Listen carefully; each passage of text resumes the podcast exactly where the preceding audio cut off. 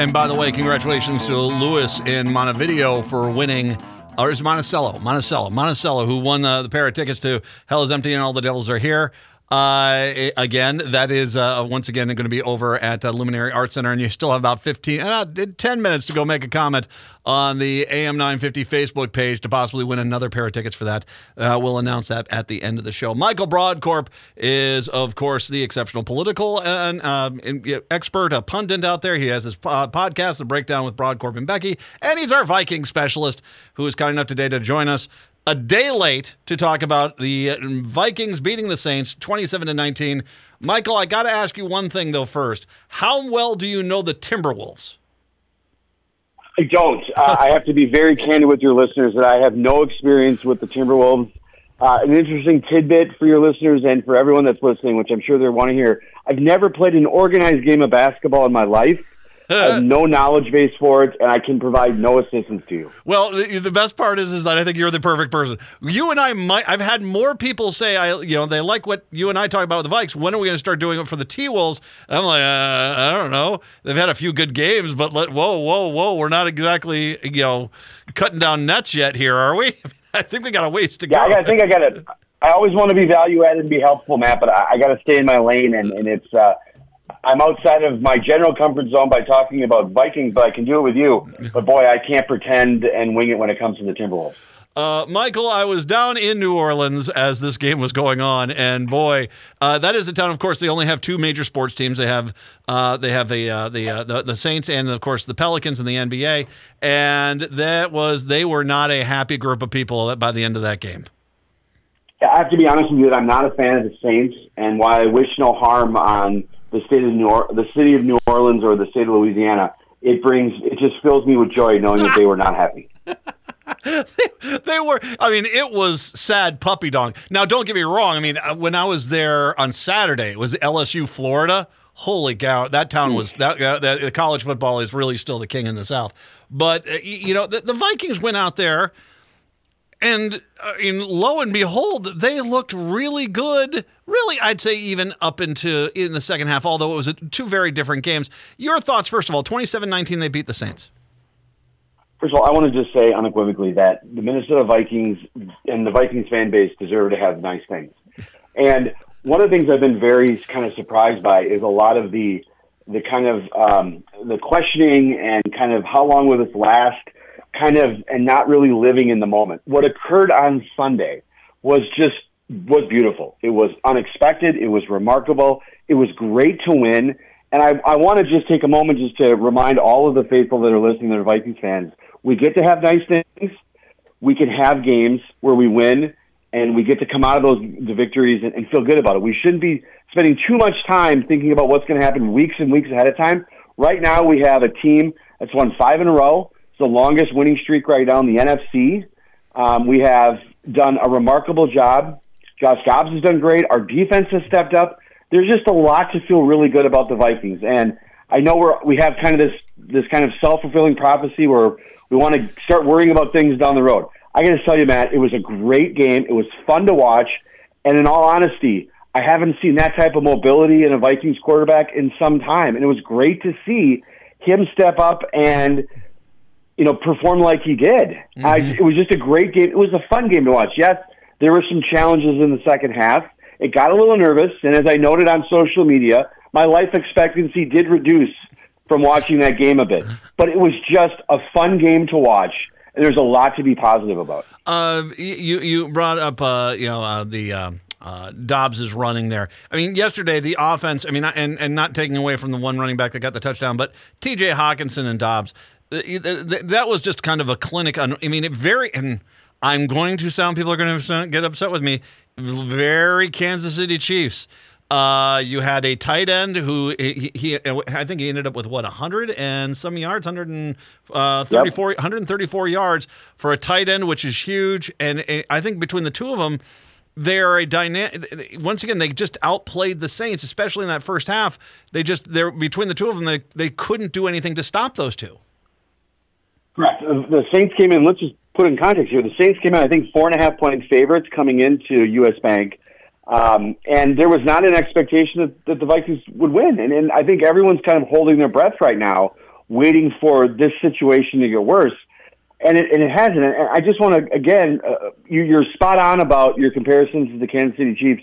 Uh, all Vikings fans should love that reference and get that reference and under, that's a Super Bowl winning team. Yeah. And the dynamics that you saw on the field there was incredibly impressive. I, I was Dobbs is is been a really a great pick. And I know there's plenty of games for left for this whole thing to collapse. But what we've seen so far has just been remarkable. And he has shown uh, strength. He has shown, you know, just an awareness, prowess on the field. He has shown a field of vision that we've talked about before. We were sometimes a little critical of Kirk Cousins for not seeing that play develop the way that he does. I think uh, Dobbs has got just great field vision. He sees opportunities and he runs for them. And he's playing like a quarterback who has been in this league for a long time. And what's interesting about that is this is his, I think, third team this season that he's been a part of. Um, it's interesting to see what happens with him in the long term. But yeah. right now, he's winning games for the Vikings, and that's fantastic. And we got more weapons coming into our arsenal in the coming weeks. Correct me if I'm wrong. I watched uh, the highlights of that game, and the first thing I said to my is that the offensive coordinator has put in a college-like offense, which it, you know occasionally has been done in this league, and it can work. And when I was looking at how they were lining up, the play calls, uh, you know, just how they did things there was a lot of college college football esque type of plays they put in there, which seemed to run the Saints into you know around quite a bit. They didn't, you know, I don't know if it was they'd forgotten that they do plays like this or it just was unexpected, but it seemed like a, a bit of a college style offense. It's certainly different than what um, you know, I went back. I was listening to the game, most of the Falcons game, but I went back and watched some of it, and it's a little different type of play. It's it's not this offense with Dobbs there versus Cousins, uh, aside from changing up the numbers, it just looks different on the field. It flows different. The plays develop differently, and it is a, a defense. It is an offense. I think that has that he has stepped into. Uh, I don't know the level of the communications that have existed since the time he's been here, but he has really stepped into it very well. And it would be, I think, very difficult for someone to watch that game and not know the backstory and think that the person uh, in the helm at the quarterback hasn't been with this team with a very long time because he is showing comfort, uh, speed, agility, and it's working. And that's the best part about it. And again, the defense, uh, which we've not spoken about at length over our discussions, but the defense, I mean, we, the Vikings started 0 3. Yeah. And since then, uh, their defense has really stepped up. Uh, fourth in points allowed per game, fifth in defense efficiency. Um, fifth in takeaways, seventh in yards per game. The defense has stepped up, and I want to I want to remind the listeners, particularly you, Matt, you made the point in one of our first conversations this year about the approach to the preseason and that it might take time for more teams to ramp up into the regular season because they're not putting as much emphasis on the preseason. And Vikings are 0 3. And there's a lot of reasons they might have gotten 0 3, but it's pretty fair to say that the defense has stepped up in these last five games. And they've had to step up. And we, as Vikings fans, we should feel really good about that. But it really goes yeah. to your point about the, kind of the layout of the season, including some of the preseason games. I think they need to play starters more in that third game. I just think they do need to do it if they're going to get a little less of a a, a, a jagged start to the season. Uh, speaking of the defense, I mean they knock Carr out of the game. Jameis Winston comes in. I'm not going to get okay, the second half, yes, they didn't score all the points, but the Saints had to stop them. And the Saints do not have a bad defense. They had to stop the Vikings. They did consistently. They dot the two touchdowns with the two two point conversions, but at the end of the game, it required Jameis Winston to start throwing the ball deep, and that is not a guy you want to throw the ball deep. Two picks uh, on the Vikes. The second one was fairly inexcusable. Uh, you know, the, the defense stepped up there, got the two interceptions. That's the end of the game. No, it was a great game, and it was a, it was a combined team effort. And if you would have been sitting, look, let's again, let's go back to where we were. The Vikings are now six and four. Yep. The Vikings are six and four. They're coming into a uh, a part of their schedule where they should continue to win some games. And as of today, the Vikings are in the playoff as a wild card team. I think I saw this morning they would be the seventh seed. They would face off likely against Detroit at Detroit, depending. And Vikings, there's still some fluidity in that because um, the Vikings still play Detroit twice, so there's an opportunity for this team to not only make the playoffs but still win the division because they're doing everything that they need to do.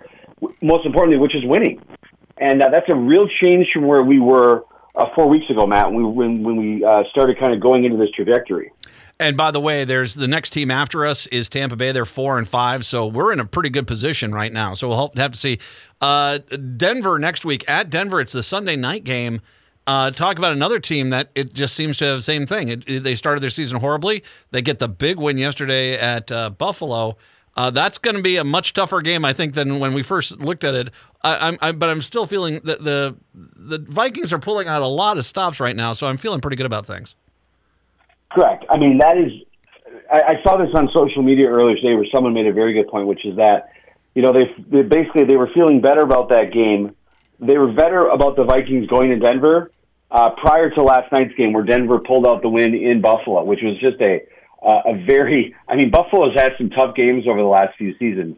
I think last night's game was tougher than maybe that Vikings game that they had last season. Uh, but there's a lot. I think you know Broncos big win on the road. They have the Vikings at home. Part of my dislike from uh, the state of New Orleans, the city of New Orleans, and the uh, sorry, the city of New Orleans and the state of Louisiana comes from Sean Payton and the Saints. Yes, and so uh, we beat. I'm happy that we beat the the Saints, but uh, Payton has left New Orleans. He's left the state of Louisiana, and he's now in Denver uh, with uh, with the Broncos. And so the Vikings go in there next this week and face Sean Payton and uh, the Broncos, who are what four and five. Uh, the Vikings come in. I think both teams come in with a lot of good momentum. Uh, but we'll see where the line is. But uh, I got to think that the Vikings can win. I just really do. I got to think that the Vikings can win. We will talk about that next week. I've got to bring up something though with you. What's going on in D.C. Uh, you have a senator Mullins from Oklahoma actually threatened to fight a at a hearing with an, an, a person there, and Bernie Sanders has to tell him, "Sit down. You're an, a senator. Act like it." Uh, you have uh, apparently wow. an elbow thrown by Kevin McCarthy into Burchett in the into the belly and somewhere in the bottom of the, the U.S. House. He apparently caught him with an elbow, and then you have uh, uh it was Comer was uh, uh, basically calling someone who was criticizing him a Smurf. Things are not. It, it, this is really kind of interesting times. Don't get me wrong. I, I you can with some of the people that have gotten into Congress, I'm not too surprised by this, but we're going down some really ugly paths here where now all of a sudden people are threatening to beat up witnesses and and you might have you know legislature on legislature crime assaults happening. I mean, this is we're starting to get into some loony bin stuff now. You're spot on. I was offline for a couple hours uh, today, and I came back uh, online and, and started to watch some of the coverage and follow social media again. I couldn't believe it. Yeah. Uh, first of all, the most. I mean, again, I again, it's, it's 2023. Everything's a surprise. Uh, compliments to Bernie Sanders, which I never thought I would say for being the voice of reason in that room and for stepping up. I would not have ever thought, uh, even as much as I am uh, trying to be fair with my analysis, that I would say that Bernie Sanders was the voice of reason. He was the grown up. It was the right thing to do. It's just simply childish.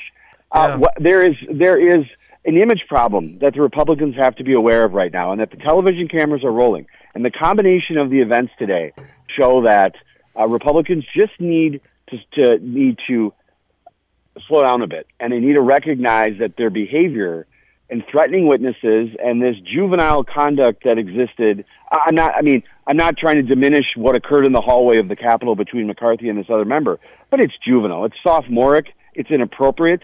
And Republicans have to recognize that the American people are watching yeah. and they're paying attention. And seeing this type of behavior, it's just astounding to me. This wasn't undercover footage. This was happening in a committee room. Mm. And I couldn't believe that type of behavior. And I understand the passion. Uh, I know that every, there's passion on all sides of politics these days. But passion is not an excuse for that type of behavior. And the American public wants their elected officials, Republican, Democrat, Independent, whatever, to be responsible stakeholders. Be a part of a passionate debate. Engage, disagree.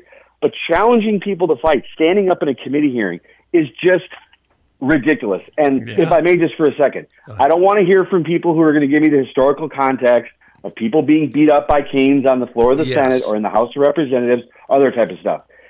It's 2023. There's cameras everywhere. I understand the legislative history and conflicts that have existed between senators and members of the House of Representatives. That don't justify it. Uh, this is wrong. Republicans need to uh, do a better job. Uh, they need to show the American public that they can govern responsibly. And elbow jabs and kidney punches in the hallway of the Capitol and challenging witnesses to fight in a committee hearing is simply out of bounds. I would have put five on Bernie. Did you see his face when he looked at Mullins like, "You sit down now"?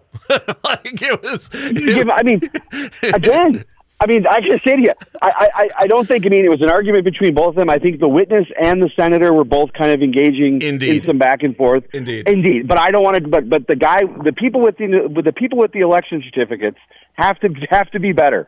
And but I got to give a tip of the cap to Bernie Sanders for stepping up there. He was forceful. He was responsible.